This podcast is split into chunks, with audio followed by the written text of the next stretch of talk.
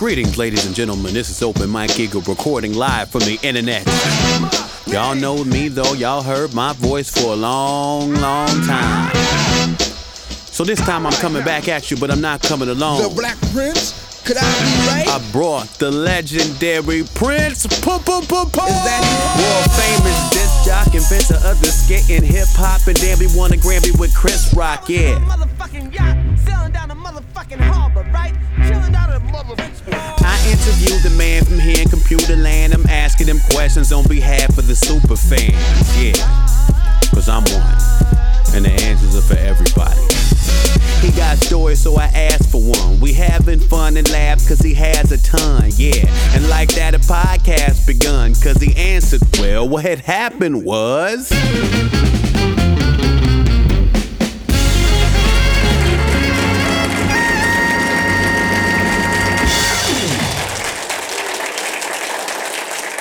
Hello, good afternoon, good evening. These things live on the internet, so people listen to them at any time. My name is Open Mike Eagle, and welcome to What Had Happened Was with our esteemed guest every week. The same person.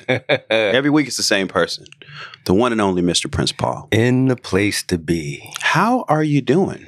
Uh, I'm I'm all right, man. Yeah. You know, uh, um, I, I was uh, you know, it's the well, I'm not gonna say what season is because I'm not sure when this is gonna air, but I've been going through like, why am I such a loser mode? Mm. you, know what Jesus. know, it happens, man. Every Yeah. time in the same year, I review all the things I'm not doing in life. And then I come and do this podcast and realize that I have done at least one or two you things. remember that you're a legend. Yeah, okay. every time. Adjective for old. it's young legends too. Um, speaking of young legends, we're gonna on this episode talk about the very first big foray into the music industry for you. Uh, the rap, unless there's something before this I don't know about. Mm, uh, uh, the music industry as we know it. Yeah. Yeah. Yeah. We're talking about the rap band Stetsasonic. Ooh, now we're going back. We are like all the way back. I mean, like, yeah, we went back, but now we're going back. way back. I was a teenager. a teenager. This Yeah. their first y'all's first album came out in '86. 86. Wait, hold, how- how old were you in 86? I was five most of the year and six near the end of it. What? Yeah. That was the what- first year I like I remember knowing what a year was. Was like 85, I think. But yeah, you know, I'm I'm a little kid. Hip hop is still relatively young at that point too though. In terms of the industry and putting out music and records, I mean, what was going on in hip hop at that time? Man, during that time, hip hop was not being respected. Mm. you know, like uh, there's a certain amount of time that I would say, probably from its inception on being, I guess, on wax to Mhm. that point, was it was a fad. You know, How many years was it when it was like on wax? I mean, rappers that like going forward, like hip hop is on wax now. well, I always like to say King Tim the Third, but Okay. Rappers Delight, which was the same year in '79 to '86, do the math, with seven years. Yeah, yeah. I mean, that's young. but it didn't feel like it. Probably because when you're young, it's all relative to your age. Right. So, man, I started DJing when I was 10 in 1977. So it seemed like it was forever because I was Right, a kid. So right, that we're right. talking about so you're 10 born years. into it. somewhat. My early years, I was still listening to. We had a station out in New York called WBLS, Mhm. which was very popular with Frankie Crocker in the 70s. And then even before then, AM radio was WW for me WWRL 16, Okay. which is another black station. So it was R&B, hmm you know, what I'm saying blue eyed soul. Was know? Frankie Crocker the one that started rhyming? Like he started like doing rhyming DJ stuff on the radio. Was that him? Maybe I'm thinking of somebody No. else. Okay. Uh, I mean, he had things that he said that rhymed, Okay. but it wasn't like rhythmically to a beat or anything. Right. But I will tell you something to give people a heads up. There was a guy on WWRL 16. His name was Hank Spann, and he never gets the accolades. But he was the first guy to do like, "Hey, in the place to be." You know that voice that you had? That came from him. Huh. You know, and all the young hip hop MCs pulled from his style. So That- he's. So he's DJing like that on the radio. You're starting to DJ at 10. What does DJing at 10 look like? Um, I'm getting disc, getting called a sucker kid. and Well, everything. people calling you a sucker kid. Oh, what? I people called- being mean to the to the prodigy kid DJ. yeah, I remember being in the 12th grade. I was a duck kid. That was a, that was a slang that you duck, suck a duck. Why were they so mean? It's like, yo, you? fake Grandmaster Flash. That's what you did as kids. You tease each other, and rightfully so. But I stuck with it. I still got my little shirt that I had like, with, with, with the name on it. You Uh, know, what was your What was your first DJ name? my first DJ name. I had a crew. We'll get back into it in one second, but I need to take a quick moment and shout out our sponsor, DistroKid. Man, so many of my homies use DistroKid. It's a music distribution service that makes distribution fun and easy with unlimited uploads and artists keeping 100% of their royalties and earnings. A million plus artists rely on DistroKid to put their music on Spotify, Apple Music, YouTube, TikTok, Tidal, Instagram, and all the major streaming services. A million plus artists, and I swear I know at least a hundred of them. And now DistroKid has an app. You can use the app to upload new releases, see your DistroKid bank, and get notified when you've earned royalties. You can even check your streaming stats live. The DistroKid app is now available on iOS. Go to the App Store and download it. DistroKid also has a new feature called Instant Share that allows you to easily share large files securely with collaborators, producers, booking agents, managers, playlist curators, and more. Basically, anybody that needs access to your music, there's an easy way to upload it and send them a link. Go to distrokid.com slash instant share, drag and drop your files to upload, and then you can copy and send your link right there. It's free to send one gigabyte of files. That's like a hundred MP3s. Don't quote me on that. Go to distrokid.com slash open mic. That's distrokid.com slash open mic. O P E N M I K E for 30% off your membership. People gonna laugh, it was called the Ever Ready Crew. Okay, Yeah, that's yeah, yeah, up. yeah. It'd be like, oh, it's a battery DJ. and, I- and my DJ name was DJ Everready for like one year. Hey, that's a big year. that first year, you had to take all of that punishment that first year. What? Okay. It, it was horrible. And then when you're a kid and you're 10 years old and you're DJing, you don't realize you're a kid. I know I was younger Yeah. than most of the DJs and stuff, but now if I seen a 10 year old DJ, I'm like "Uh, child, you yeah, know? and you'd be very supportive to him, probably. Yeah, you'd be like, we call him a duck or a sucker. No kind of animal. You wouldn't call him any sort of slanderous thing. See, and that goes back to the early days of hip hop. Is that even then it was no respect. You know, I'm like jigga jigga. My brother's like, "What you doing, the record? You damn it! You, what you Mm. doing?" Everybody's mad at you, and you know, So, are you taking tables out to the park and DJing? Are you DJing No. parties? Like, what? What are you doing? no. At, at the age of ten, I am in my bedroom piecing together equipment. Got you. Makeshift turntable from here, one from the home stereo, MacGyvering it so I can, you know, mix it together. Right. This is what I did, which I thought was pretty ingenious as a kid. I took uh, an old receiver from the house, Mhm. where people don't know receivers, an amplifier Right. that play music, and I put one turntable on the left side. Took another turntable that was kind of from another component set, put it on the right side, so it's Uh-huh. left right, and I would put the stereo in mono. So then I used the balance knob, the left right, as a mixer. That's how I went from turntable to turntable. Okay. Yeah, man. And then people called you a duck. yeah, they called me a duck.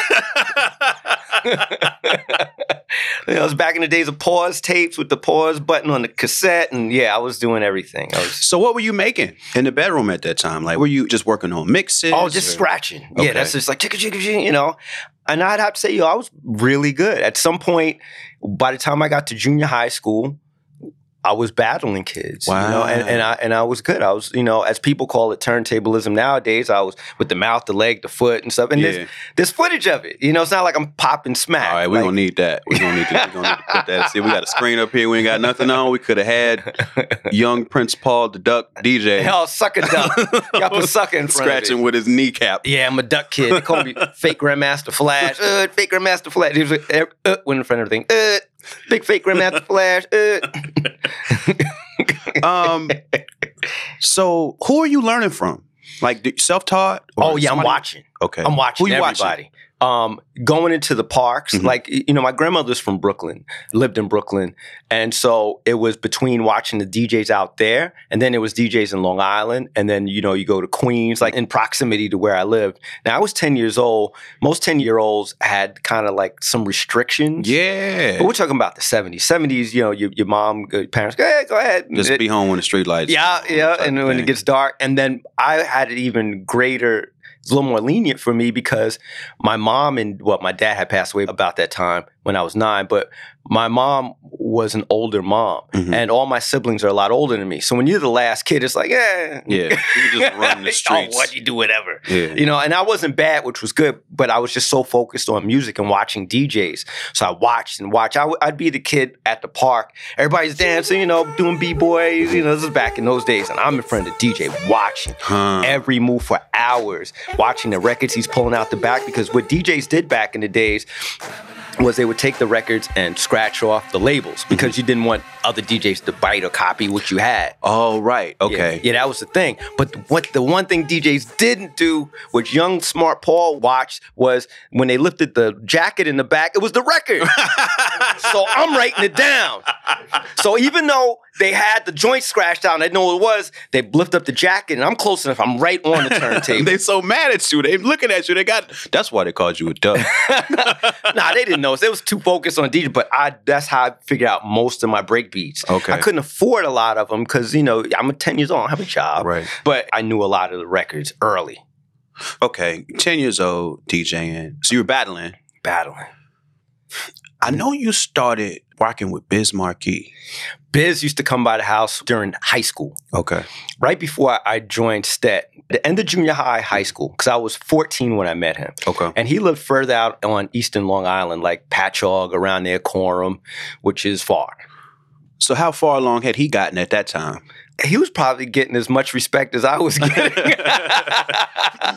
you know, it's funny when you look at him, he was kind of a wanderer. Towns, wherever you go, especially during that time, didn't like the other town or the adjacent town or whatever. But he was one of those guys that was accepted wherever he went. Hmm. Probably because he was from a nondescript town that nobody cared about. you know, but you know, he'd go to Amityville, he'd go to Wyandanch. Wine Dance is where Rakim's from and Groove B. Chill and a lot of those guys. And he would go to Brentwood and Central Islip was EPMD and a lot. So, and he would just be accepted anywhere and everywhere. And he was rhyming everywhere. He yeah, he was rhyming. Yeah, he was rhyming. And he was actually real not really good, but he was good. yeah. At some point, I think he got real comfortable with doing abaza abaza and Like you silly know, styles Yeah, yeah, yeah, and doing all that stuff. But he had rhyme rhymes. And I, I've, I've tapes of him. Not when we when he was at the house and we made tapes because he always took the tapes. Okay. But I have tapes of him from high school. So when y'all was making tapes at the crib, like what was that like? It was just, yo, Paul, you God made me funky. Yeah. Got rocker in the pocket, you know. So we Uh-huh. lining up all the songs and I'm playing them. He's just rhyming over them. Okay. And he would just rhyme, like he'd have songs he wrote, or he was just coming off the head, or Oh, see, you're, you're a young boy, man. There was no songs, man. it was just rhyming, you know, you just like if you had a party, you know. Okay. Yo, we gotta think of this. Yo, we're gonna do this. Yo, Paul, let the record go. Jigga, jigga, jigga, jigga. You know, it was, go for it. it was just it was just that basic and generic. Like making records was not in the scope of really anybody. Even though Rappers Delight was out and you had whoever else was out during that time, Grandmaster Flash and Crash Crew, and we're talking about early times. Records weren't really in the spectrum. Mhm. You know, it was just so far fetched. You know, that's like a that's like a super dream. So how did Stetsasonic end up coming together for you? Well, during the time of me being really nice as a DJ Mhm. and battling kids locally, probably when I was in the, I was probably 16, 17. I think I was in the end of the 10th grade Mhm. or it's 11th grade, I think. Maybe, uh, okay, let's say 10th, 11th grade. I don't remember exactly the year. I was, like I said, heavily into battling, whatever the case is. And I'll tell you the exact moment how everything went down. I was in front of my house in Amityville, riding my bicycle. I had a red Schwinn. Hmm. I had green Nikes on, Cortezes with a blue stripe. I had some shorts on. I had a green. so I, had to, I got to remember. I had a green BVD nylon joint, and I think I might have had a Kangol on. Uh, It was during that time. Riding from my house. My neighbors are from Brooklyn. If they, you know, where the family is from Brooklyn, they live next door. this crew from down the street. It was called the Young Blood Crew Okay. and uh, Paul and Steve Carey. And I have to give them a lot of credit because they were the first ones that you know that would allow me in their house and I could watch them DJ. Had the big speakers and everything. Well, anyway, they were packing up to go to Brooklyn to do a block party. And I remember riding my bike. They're packing up. I see the speakers going. The doors are closing. Paul, you want to go? Nah, I'm just gonna stay here. It's a summer day. I'm just Yeah. riding my bike, going in circles and stuff. And then last minute, the last second, I'm like, you know what? I'm gonna go. And I see him pull up. Yo, yo, hold it. Yo, mom. Yeah, I'm going to Brooklyn with Charles and Mitchell and, and Steve Carey, and. I'm going to the to to do a block. Yeah, yeah, yeah. Okay, go ahead. you know what I'm saying? So I hop in the van, and then we go to projects in Brooklyn. I think it was might have been Brevoort. I can't remember exactly. wh- what where. year was this though? 84, 85? Uh, I was I was probably going into it was probably the end of the eleventh grade. I'm guessing. That's what I'm saying. I'm trying to. Either either in the tenth eleventh. I think the eleventh grade. Mhm. So um, in the van. We go to this place and there's a block party. I didn't know it was going to be a block party, but with other DJs. So it was other setups. So we At the same time? at the same time. That Huh. that that was the cool thing. Oh man, I wish I could take you onto a time capsule and go back in the day because because since there was no like now you can go on internet, you can go magazines. Hip hop was just so it was not accessible. Right. And if you go back even further, you had this research. The only way you knew there was a party or something going down was either a flyer, which was occasional, occasionally, or you hear mm, mm, You would hear it. and you go and you follow on the bike where the music is coming from. And once you left it, you couldn't get it again. Right. You know what I'm saying? Like you only You couldn't got it take it then. with you. You couldn't take it with you. It wasn't like on the radio Nope. everywhere. Nope. Nope, nope. So it was just so. So every time you heard anything, your, your heart would just race, and you just hear echo, yeah, yo, yo, yo, like, ah, ah, and you just kind of run to it, you know. So with that being said, that was kind of the concept back in the days. Yeah. If you, you know, sometimes there was multiple DJs. There was always the Jamaican DJ who blew out everybody. they they made their own speakers. They had Right. mad bass and power. So whenever there was a situation that usually was the case, but in this case, it was like maybe two other DJs on the block, maybe two on the far end, maybe we were in the center. Just I don't remember exactly. So I'm DJing. You DJing. You're not prepared. You're not going to this thing thinking you're gonna DJ. Oh, of course. Anytime I Okay. seen a DJ set, I tried to DJ. I would Okay, go in word. other people's parties, like, "Yo, can I get on?" Yo, I would would they would that. they crates and just go through? Oh yeah. Wow. So you got you got this, you got that, you got Buffalo Gals, you got this, whatever they had. I knew my routine. Now the turntables were might have always been a little suspect because you don't know if the needles will stick or whatever Right. the case is. But I was always wanting it. Always it would itch. It's almost like a dope fiend. Like I got to get on. I got to get on. I got to get on. So same thing. I'm, I'm DJing. I'm doing the tricks with the legs. People are gathering around now Uh, nigga. Because like I said, I'm, I'm a young kid with an ego. I'm Right, like- right, I'm like- right. I'm like, yo, I'm nice. right? I'm doing all the tricks. I'm like, ah. And at some point during that, that's when Stetsasonic rolled up. okay. And so there was already a crew. Well, I'll tell you who was in the crew. First of all, I'll tell you the impression I got. Mhm. I'm DJing. I'm like, yeah. All of a sudden, I hear in the back, yo, that's him. I'm like, oh, I'm in Brooklyn. I don't get beat up. yeah, You that, know don't, that don't sound good. Yeah, yo, that's him. I look up. It's Daddy O. Mhm. You know, Daddy O's a short guy. Right. But he's like the short boss. Yeah, You know yeah, I yeah, mean? yeah. Like He- top cat. Yeah, he is like Top Cat. Yeah, that's exactly. But he was Top Cat with braids. Okay. He had the long like the cornrows. Rick James joints. His Oh, was okay. long with beads on it. Whoa. Spikes.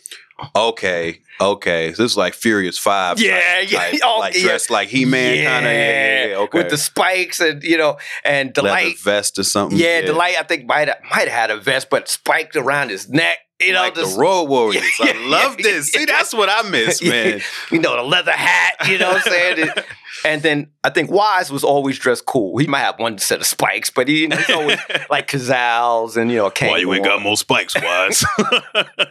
It was them three, and they had a guy named, I think his name was Supreme. He was like the other MC before Fruitkwan. okay. And they was like, yo.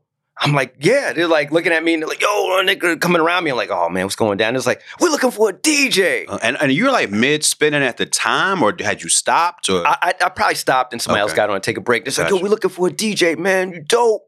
Or whatever. Fresh might have been the slang of back then. of course. Hey, Fred, you're down by law. whatever, whatever the slang was, right?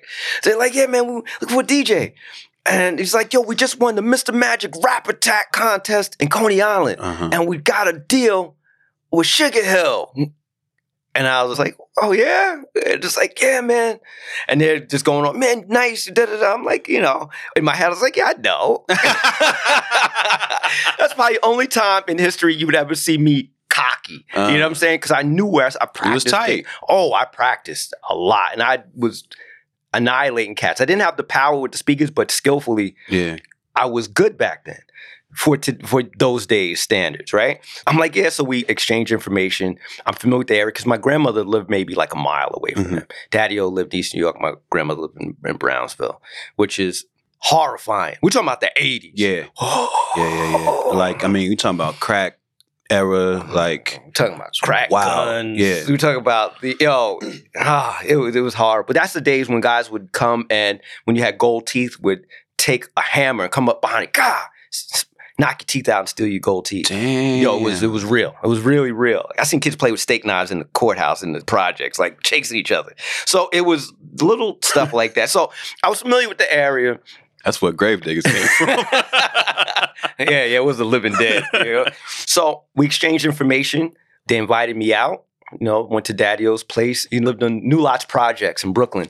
Went to his house and we just got along. This the same day? nah, this is this is Oh, probably within like a couple weeks. a week Okay, so you weeks. went back to the crib and then Yeah. So how did y'all keep in touch? I remember you telling me back then it was kind of wild how y'all had to keep in touch. Okay, now mind you, there's no cell phones. Right. And there's one phone in the house. And if if it wasn't the phone, and I don't even think Daddy had a phone in his house, you know, what I'm saying? we, he'd mail me. Like he would send you a letter in he, the mail. he would send me a letter. Now, mind you, snail mail is gonna take a minute. You know what I'm saying to get to you. Yo, this is how the show's gonna go. Paul gonna come up top. You're gonna zigga zigga. Then Wise is gonna. so wow. and I still have those letters. That's crazy. I still have those letters, man. And he would outline what the show would be like or what's going to happen. But even before then, like I said, I went to his house. We met. We, we got along. They told me they were making, yeah, we're going to make a record. I'm like, I don't care about no record. I just want to DJ. Like, as I said before, making a record is so out of pocket. Right. You it's know, so- not it's not what anybody around you is doing. No, Like, you know, nobody. people are practicing things, people are rocking out at jams, Yeah. but like the industry is just far off. Oh, yeah. Just to paint the picture, what rap is cracking on the radio at the time? Who was on in the industry? Whodini. Whodini. Because I remember listening to Escape a lot during the early stet years. Fat Boys. Okay. I remember was pretty popular. Obviously, Run DMC was probably is during right after Rockbox. So they're the big King of Rock. There's Yeah. higher. That was probably out during that time, or just about to come out. LL Cool J had just came out with "I Need a Beat."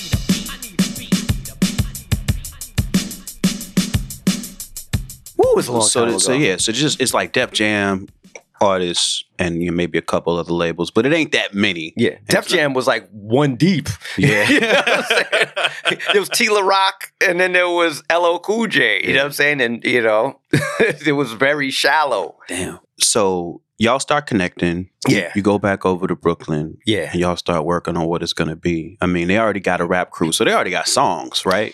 Well, not really. They kind of have routines. Routines, okay. You know what I'm saying? It was wise. At this time, that guy Supreme was no longer there. I didn't see him anymore. And I remember they were looking for another MC. And like I said, later on, that's when Fruitkwan came in. And later on, DBC came in, who's a devastating beat creator. But yeah, at that point when I was there, it was just, you know, routines and stuff. And we got to get something together to make a record. Mhm. And I don't know nothing about making records. Making records is not even in my stratosphere. All I want to do is just DJ. You know what I'm saying? Like, I just love music. I love spinning. I thought I was the best in the world. I just Mhm. want everybody to see me. Right. You know what I'm saying? I just went to tricks. And they're talking about records. I'm like, records? And they're talking about a demo. And I'm like, what's a demo? Mm. Like, that's, uh, you know, there's no information. Like, I going in internet, demo. Right. Nobody's talking about making demos. I'm like, what's a demo? Like, I had no clue of anything until at some point, and I can't remember exactly when, it's probably within the first year, definitely within the first year of me meeting them, is we end up recording in a studio. It was like a 16 track, eight track studio, something Mm-hmm. in Brooklyn to make a demo. like, yeah, make it a demo. And I'm like, yeah, okay. you know, seven, I don't know what the studio was like. Right. I know nothing. You know, as knowing nothing as possible, Right. you could know nothing. I'm just green. And I'm scratching and we're making a demo for Just Say Stet. Okay. And at this point, Fruitkwan had joined the group. DBC had made the beat. He programmed. He was from upstate New York. he had joined, and we're in the studio. And like I said, I don't know what's going on. I don't know what's going on at all. I'm just like happy to be there. Right. And we make this demo. Something happened with the Sugar Hill thing. Apparently, it was a bad deal, which Right. surprise. Surprise, surprise. right. we make this demo, and then it gets to Tommy Boy. Okay. We had two songs. It was Rock de la Stet, hmm and it was Just Say Stet. And Rock de la Stet, I'm not actually on there. And back then, just to let you know, my name was DJ Paul. It wasn't D- Prince Paul. then. Okay. I changed from DJ Everready to, To DJ Paul. somewhere in junior high school.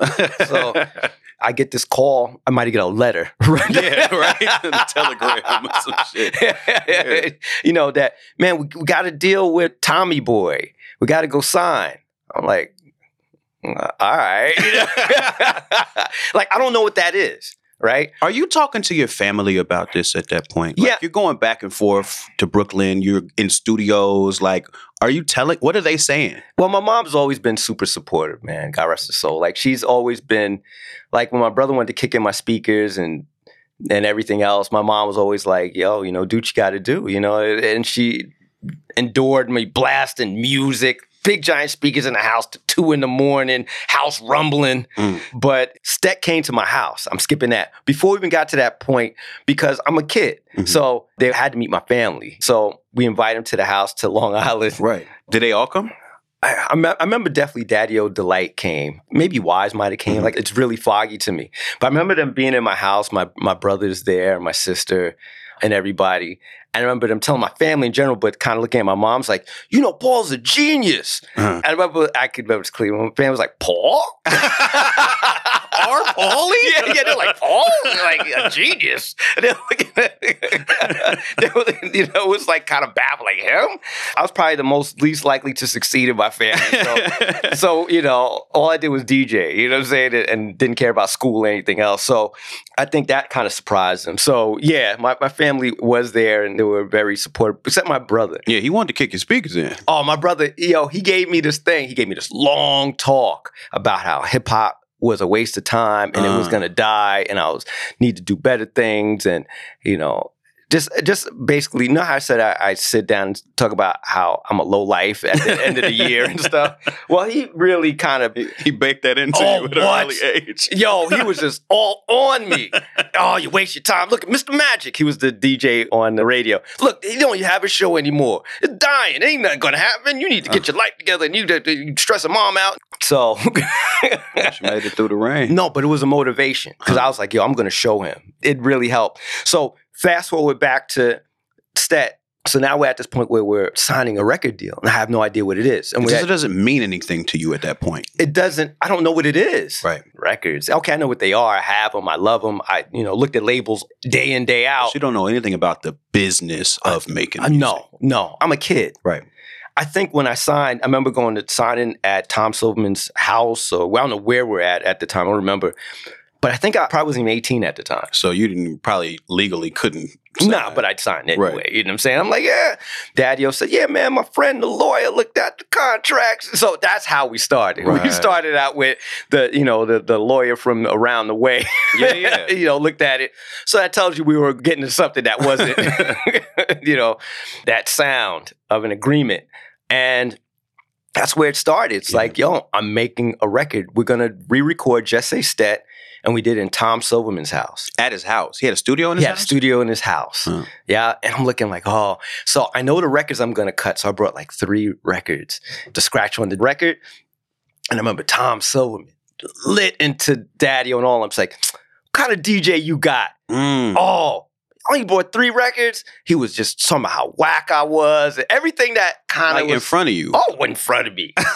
Because I'm a kid. yeah. You know, no, but I, let me tell you something. The basis of, even though uh, uh, I'm supposed to be a genius, being young only gets you but so far in the respect. True, true. You know what I'm saying? It's like Just when they look at, yeah, they look at you a kid like, ah, he's a kid. And these are grown men. Everybody's in there, got families and kids and in the mid 20s. And I'm fresh out of high school or in high school at Uh-huh. the time.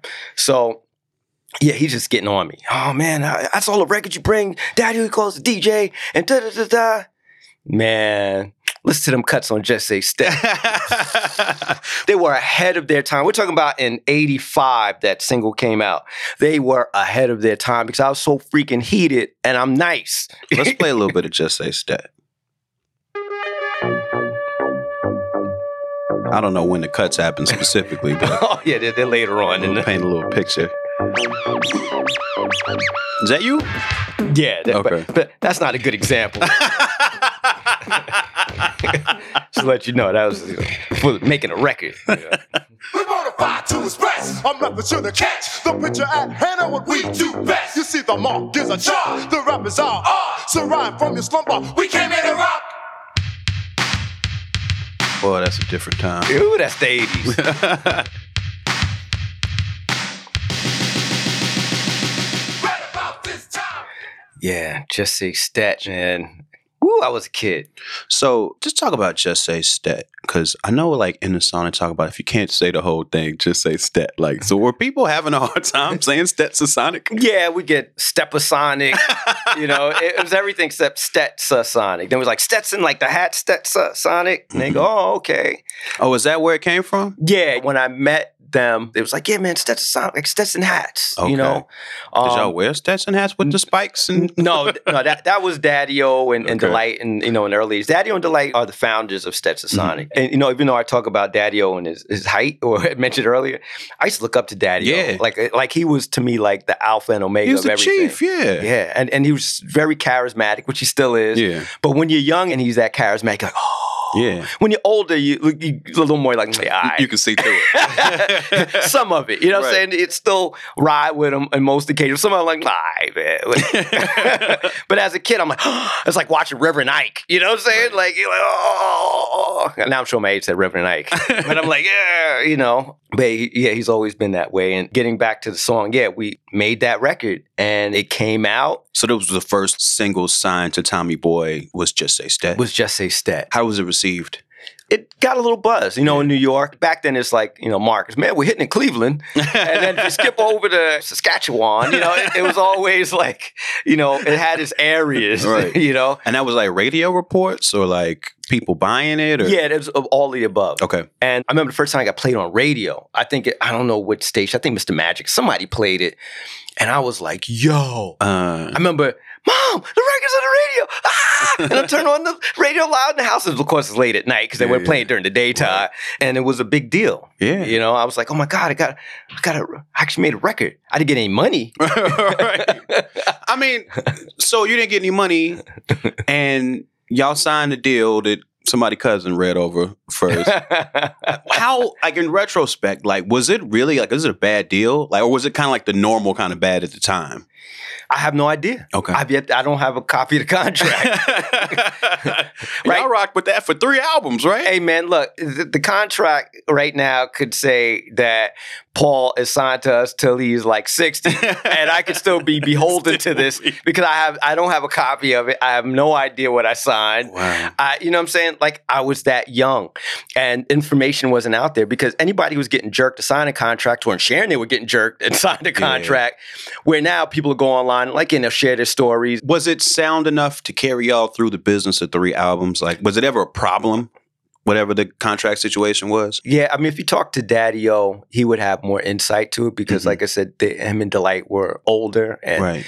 they were leaders of the group and was always the ones to talk to the lawyers and everything. But all I know is I got a statement from Tommy Boy recently, and for all the records we made, and I don't remember them costing that much to make.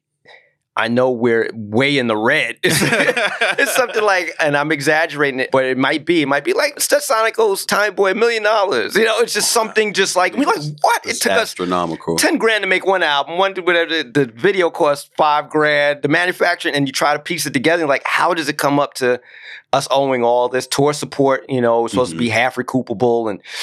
Put like this when we did the first album, which was on fire, which you know followed Just Say Stet. Mhm. I remember when I got my it's the first check I got. Now my we're doing shows and stuff, so I was making like hundred dollars here, you know, Latin quarters, you know, certain places we were spinning at, Disco Fever, Mhm. playing at. But my first check that I got from On Fire, I remember was I was like six hundred dollars. Mm. And I remember getting, I was like, I got six hundred dollars. Yeah, that's huge.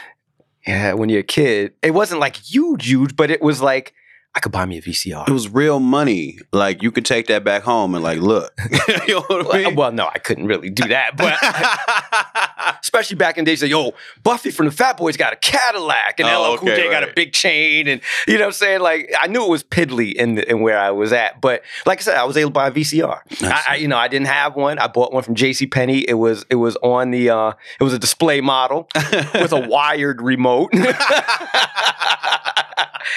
and I just threw it away about a year ago. Wow. Yeah, I had it for a long time. And so I bought that, and I think I bought like a turntable or turntables because turntables back then were expensive. They were like two hundred fifty dollars. The Mhm. Technics twelve hundreds. So there it is, five hundred for two, and then uh, the VCR, which was on the shelf, probably for almost hundred dollars because Mhm. VCRs were mo- pretty expensive back then. And that's what I made, and I'd never expected to get more. Signing those contracts and making the records that we made initially, I never took seriously Mhm. because I never saw music industry or making records as a real viable career or source of income. I took the music seriously, Mhm. but I never saw myself in a situation of ever making a living. Like my thing was I'm going to go and take the civil service test and become a postman Right. and get me a job, ride the little truck and deliver the mail and get me an apartment and a car right. and Be maybe good. maybe a girlfriend. You You, know? what? I'm saying? I wind up going to college during time during STET during the time we're making those records. Um, I graduated from college, but I, I tell you the funny thing about going to college. I remember telling Delite, and I told him this recently. Like I remember, I was like, "Yo, Delite, man." Uh, cause I just graduated high school. It's like, yo, I'm gonna go to college. He's like, go to college. go to college, man. Man, you can't go to college. That suck about to blow up. I was wise enough, you know, I was young to go, nah, I'm still gonna go. Cause school, you know, I was poor enough that I got enough grants and stuff to get my college paid for. yeah. So I was able to uh, go to college and graduate. And I took audio engineering and management, business management. Because I thought at some point I wanted to become an audio engineer, hmm which which I realized I didn't want to become one. Because I realized producing is a lot better to tell everybody what to do. Though I passed the class, oh, good. and I and I learned some things. But you know, come on, man. Like you know, the the cardioid microphone, the pattern, and the frequency, and the ratio. And if you have a, a delay of a quarter, you know, you're like, oh, the megahertz. It it wasn't just hands on turning the knobs. It was so much theory. Technical. Yeah. and we're talking about the days of tape, aligning tapes Mhm. and getting frequencies right and making sure. And you spend all that money and time learning that and can't even use it now. Nah, nah. You know, you know what it all boiled down to? How that sound? all right. turn a knob. How that sound? I mean, there's certain things you can get to quicker from theory. Okay, this quarter note, da, da, da, da, da, da, and you just go right there. But a lot of you just turn that knob. How that sound? How that sound? Right. How that sound? Okay, and you know what? There's certain things do. Okay, compressor does this, gate does that. They don't have you people don't use gates anymore. But there's so many. You know, the equipment. You know what how to get around it. Mhm.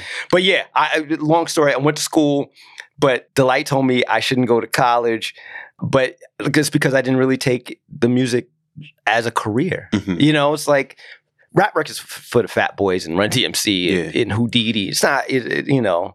I only see six hundred dollars. It's making hundred dollars a show. How could I possibly see a future in it? Right. I got an album out, and we did a tour called the Def Jam tour. I'm on tour, and I'm writing home, and I still have the letters.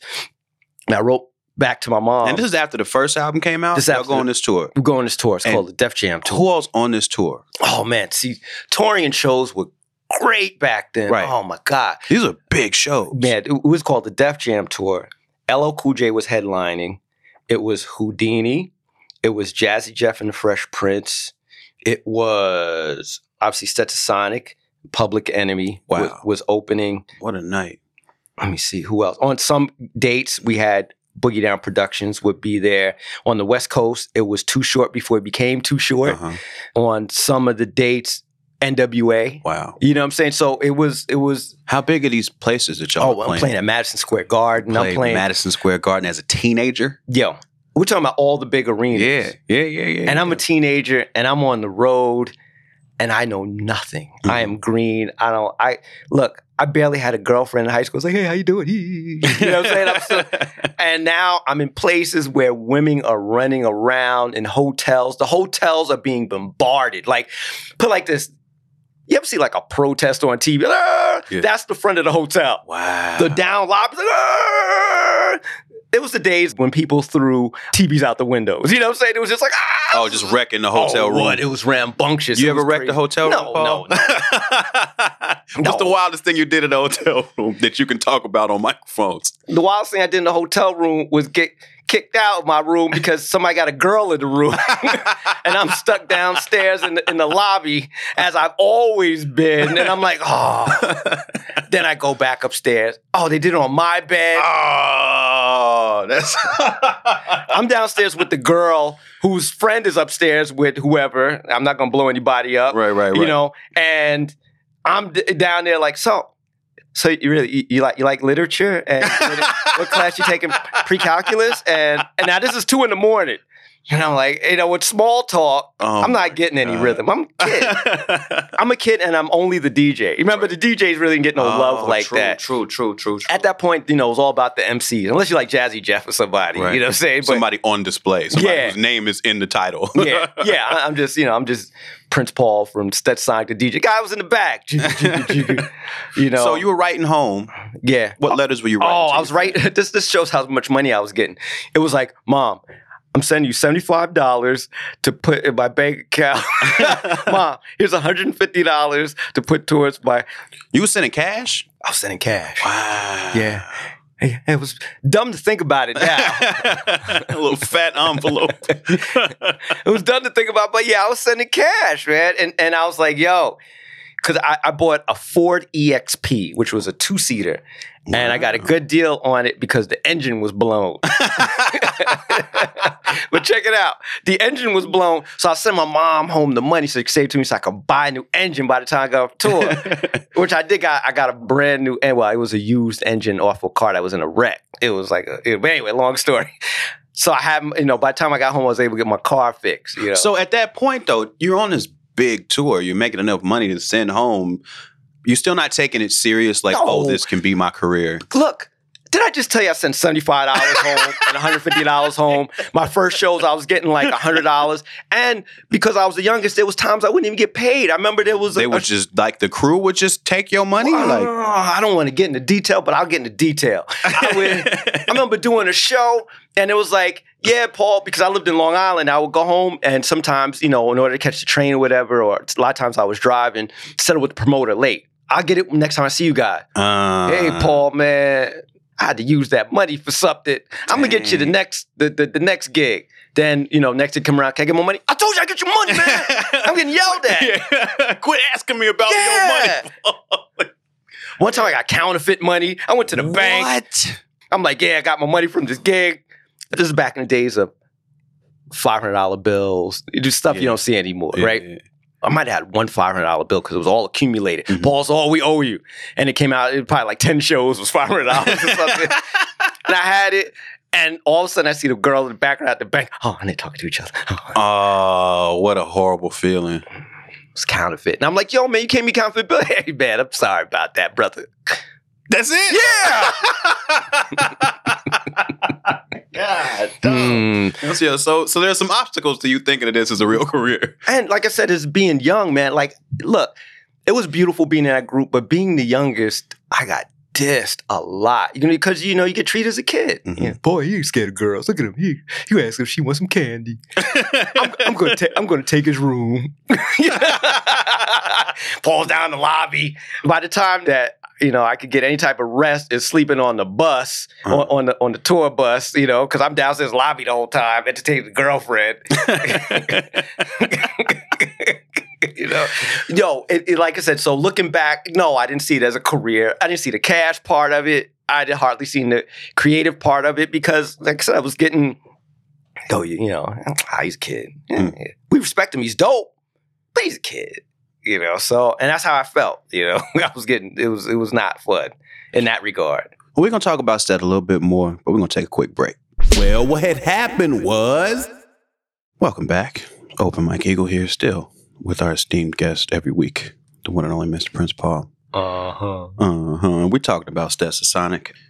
For people listening to this now, is there a way to describe like how big Stetsasonic was? Like if you used current artist or any any sort of metric you can think of? Oh, who would be the Stetsasonic as far as like popularity of Yeah. today?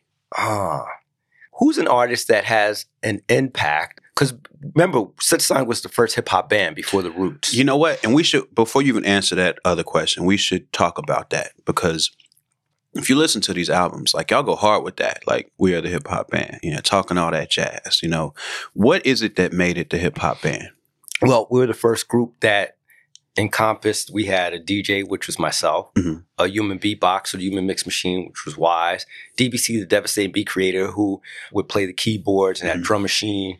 And then later on, about a year after we did the first album, Bobby Simmons joined the group and he was a live drummer. Okay. So, you know, as far as like hip hop band, those are hip hop elements. Right. You know what I'm saying? It- so it's not like the Roots got a basic target. It's that, you know, they're like a band band Right. but we're like hip hop elements of a band. And I, you know, I could probably say that that was probably an influence on them. For sure. You know, I mean, it's well, oh, not an influence, the blueprint Right. for what they do. And and later when you see hip hop bands, we were the blueprint for that. So it was it was a first. So that that was that was cool. How was that received by people?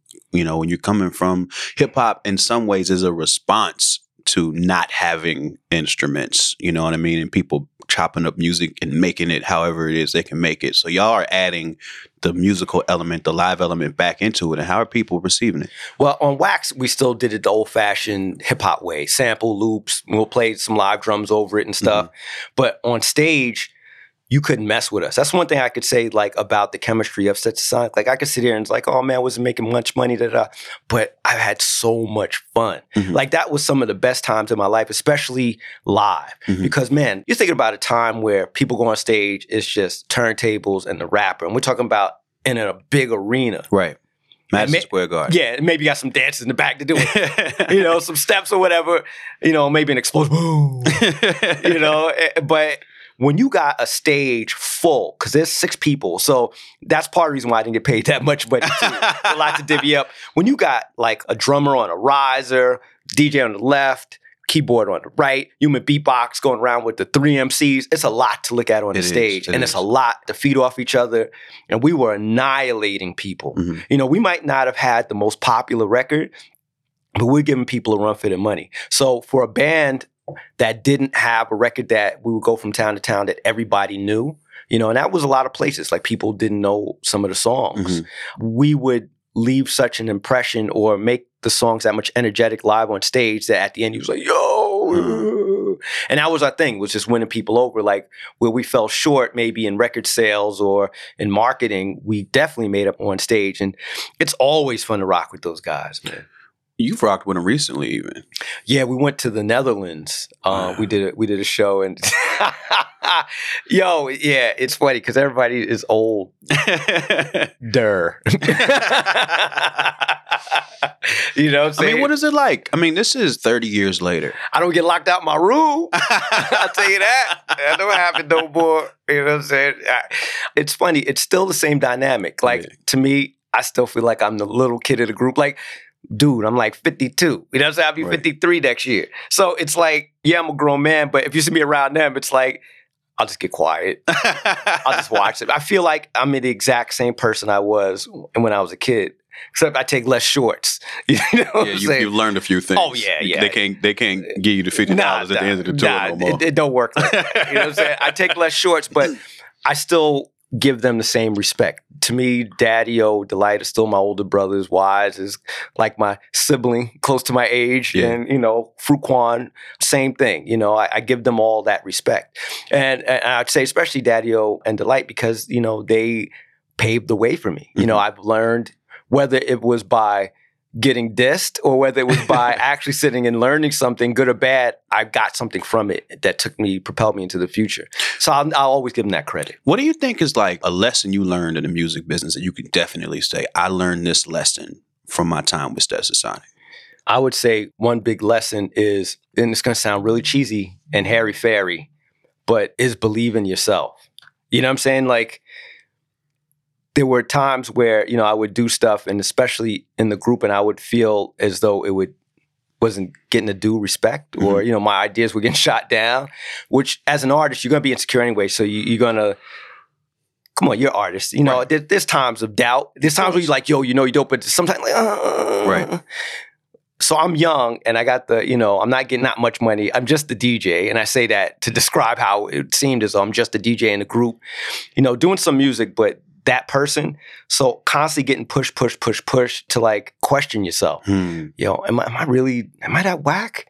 I'm going to studio. Hey, they're like, uh, nah, that's good, Paul. Yo, I got these scratches. No, no, no, no, no. Do this. You know, and, and I'm like, maybe my ideas are whack. And, you know, hence De La Soul was my way of kind of telling myself I'm not whack. I guess I am okay. you know what I'm saying? So if I would have given up based upon other people's perception of me, I wouldn't be sitting here talking to you. Mhm. I would have just gave up. But it was me going through, am I whack? No, I'm not whack. Mhm. You know, and trying to see it to the end until I hit a, a sign in the road that says whack. you know what I'm saying? And it says stop right there. And then it's in red, like a stop sign. Then I'm going to end. But until that point, You I'm- had to be real bold to keep going past that. yeah, yeah that, that's when you're delusional. You know what I'm saying? So I kept going, going, going, going. And I was, you know, I was like, wow, okay, I'm not that bad. Mhm. I, I am, you know, my my ideas were all right, you know. So you started working with La. It looks like if you look at the timelines, while y'all are making this second album, Yes. you start working with Yep. Yeah. Yeah. I took Daylight with me to the studio so they could watch and so they could learn. Uh huh. Yeah. Yeah. So how was it thought of by the people in Stetsasonic that you were like moving on and doing other projects? I don't think they really thought twice of it then because De La Soul had just started. Mhm. They're kids too. Mind you, a year, a couple years younger than me. Right. So they're super kids. Right. You know what I'm saying? And since there's no success involved, it's no harm. Right. And it's not like I'm like, yo, boy, we got some scratches doing the studio. Where's Paul? Man, he's with them kids. You know what I'm saying? Like, it didn't affect it either way. It was almost like one of those things like, oh, Paul has little friends. He's let him do his playtime. right. You know what I'm saying? I'm not saying they thought that, but that's what it kind of felt like. Like, uh, oh, they're cute. Look at them. You know what I'm saying? All playing together, learning stuff. Until it became real. Right. So because you know y'all come out you know a big single with me myself and i like you know what i mean like this it starts becoming something that i'm sure they can't just ignore it's a big deal and it's tommy boy It's the same label Yeah. you know Which we talked about. We or will talk about. Are you starting to see attitude in the group or it, uh, are they starting to look at you or treat you any different because you got something that's actually successful happening outside of the group No, like that. That's one thing I have to say about, at least not in front of my face, or Mhm. not anything I could detect. Because I always played my part instead. Like Right. I, I, you know, I didn't go up there. Yeah, I'm Prince Paul walking in. Like you know, I got blah, blah, blah, and just like you know, come with a fur. Right. You know what I'm saying? you know what I'm saying? Some big diamond ring. Right. It's like, what y'all doing today? you know, I, there's nothing like that. I played my part. You know, like I said, I told you even today. You know, uh, uh, when we had the show set, like I'm still a kid. I'm quiet. I sit in back. What do you want me to do? Yes, yes, sir. No, sir. Okay. Can I raise my hand? Yeah, I got it. I got an idea. So I play my part. I think what made it weird is the people from the outside. Because I Right. give you an example, and I don't know if Daddy remembers this, but we did a show called "What's Up, Dr. Ruth." Remember Oh. Dr. Ruth? yeah She had a show. It was for kids, for kids and they had they invited LL Cool J, and they invited Stetsasonic. the hell does she have a show for kids for? Yeah, so I, I. I got on VHS. You might if, maybe for YouTube you might find it. It's called "What Up, What's Up, Doctor Ruth." LL Cool J Stetsasonic. So anyway, they had a, a part where they were filming, and it was like, "Any questions?" Yeah, Prince Paul was something. I'm in the background as the DJ. It should rightfully go to Daddy on Delite. right. So, like I said, people from the outside, and the questions kept on coming to me, and I was like, Mm. "No, it, it, It's not about it's me. not about me. It's about it's about the group and da da da. So I think from that perspective, it was like that. But they've been very supportive. Like I said, you know, Daddy O, I had him shop De La Soul while he was shopping one of his acts during the time. I don't think nobody knew it was going to be as big as it was. I didn't know. And you were a part of set for all three albums, right? I've never quit Stet. There was never Right. any part where I sent in my resignation uh, resignation letter, which I had to literally send as a letter.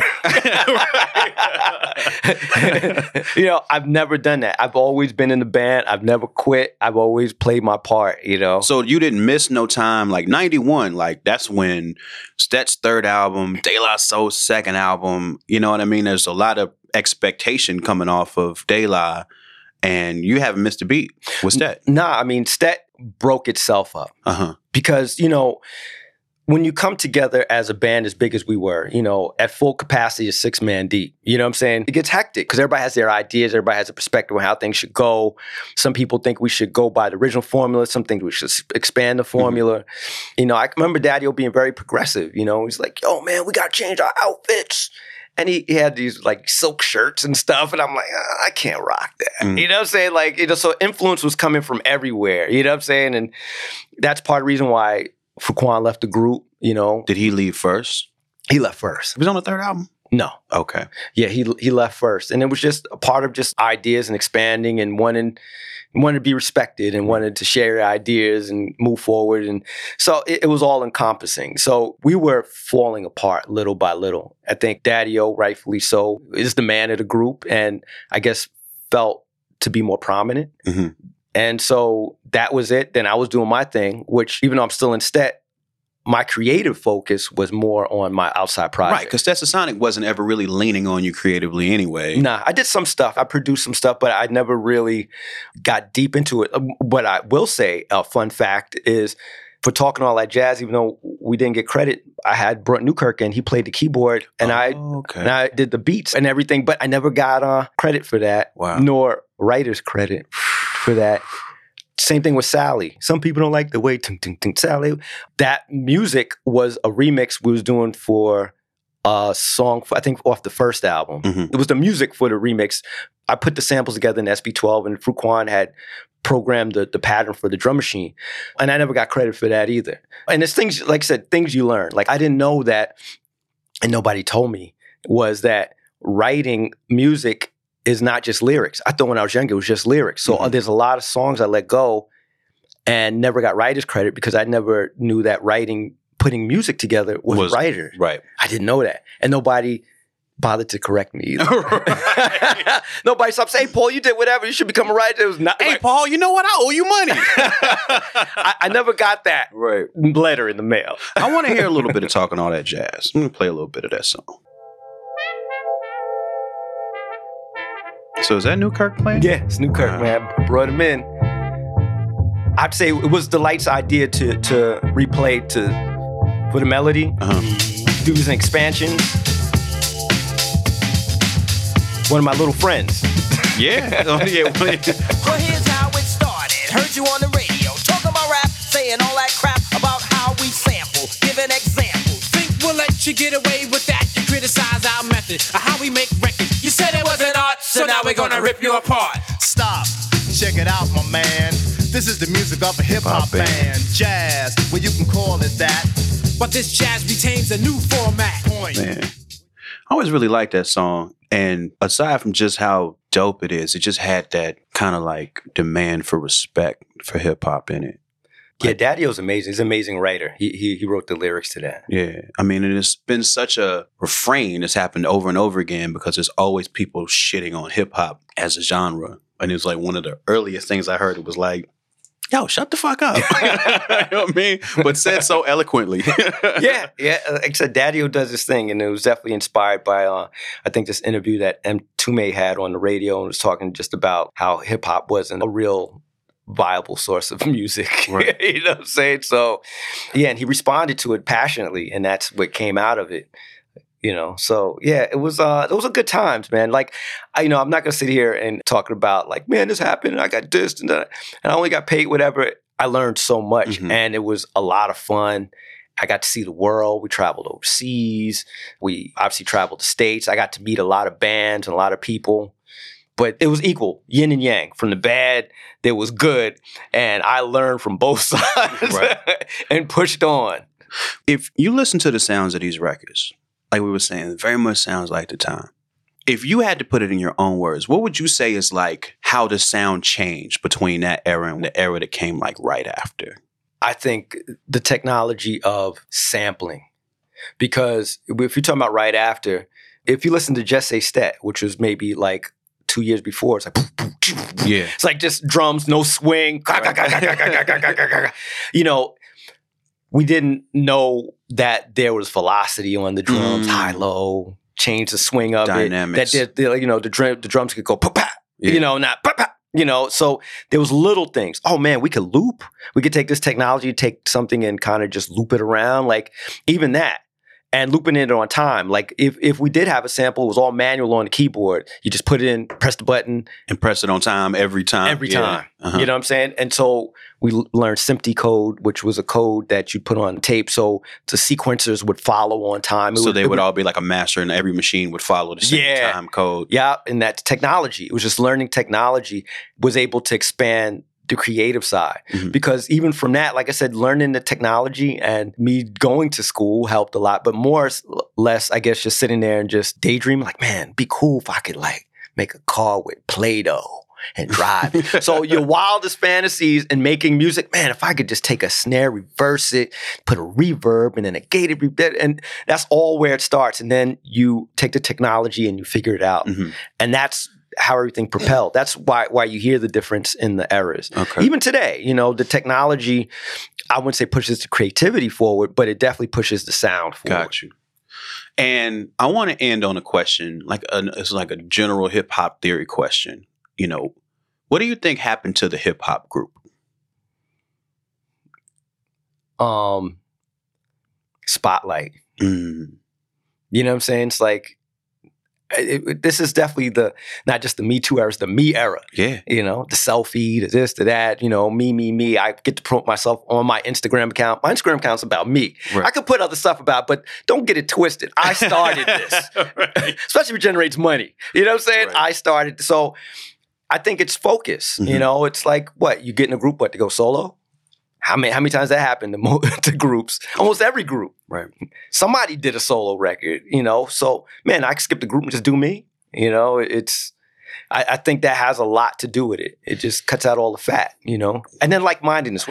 Also, having the ability to not need to collaborate. You- could just take the laptop, be in your house, and just record. Mhm. You don't have to go to the studio. You don't need anybody's help. You don't need this. You don't need that. Everything's so self-contained. So why am I going out to do something? I could learn how to engineer on my own. I could do this raps on my own. I could. Everything is right there. So you don't need the ability to go out and even talk to anybody. Mm, kids now, man, they have problems communicating based upon their texting all the time. Right. So, what do you think is missing? Do you think anything's missing now that we don't have that, where you don't come into the industry as part of like a unit anymore? Like you kind of come in as a solo act for the most part. Like, what do you think that that leaves something to be desired? I think there's something to be said about collaboration and sharing ideas and and getting dissed. You know, like somebody, yo, you whack. Or you know what? I think you put a little bit too much butter in, but if I put a little bit of molasses in it, then it's like, oh my God, these cakes are delicious. Right. You know, there's something beautiful about that, but it definitely takes a stronger sense of self and got to put your ego to the side too. Right. Like I said, we were talking about back in the days, oh, suck a kid, duck kid. Like Yeah, yeah. now I, I had went to the counselor, you know? Nowadays, you know, those kids got expelled. Right. They put us in a room together, Paul. They called me a duck kid. You know, it's hmm, okay. We're gonna give everybody a ribbon because we're all winners. we, we- we would all be Paul Strong. yeah, yeah, exactly. So you know, I, I don't know, man. I just my kids on the regular. They love it. yeah. Oh, what? oh, I snap on my daughter and my son. What, what do you What do you tell them? You know, everything starts out, yo, man. Those are, we wait for for irons to come in cans. You know what I'm saying? This is why your joint's so wrinkly. You know what I'm saying?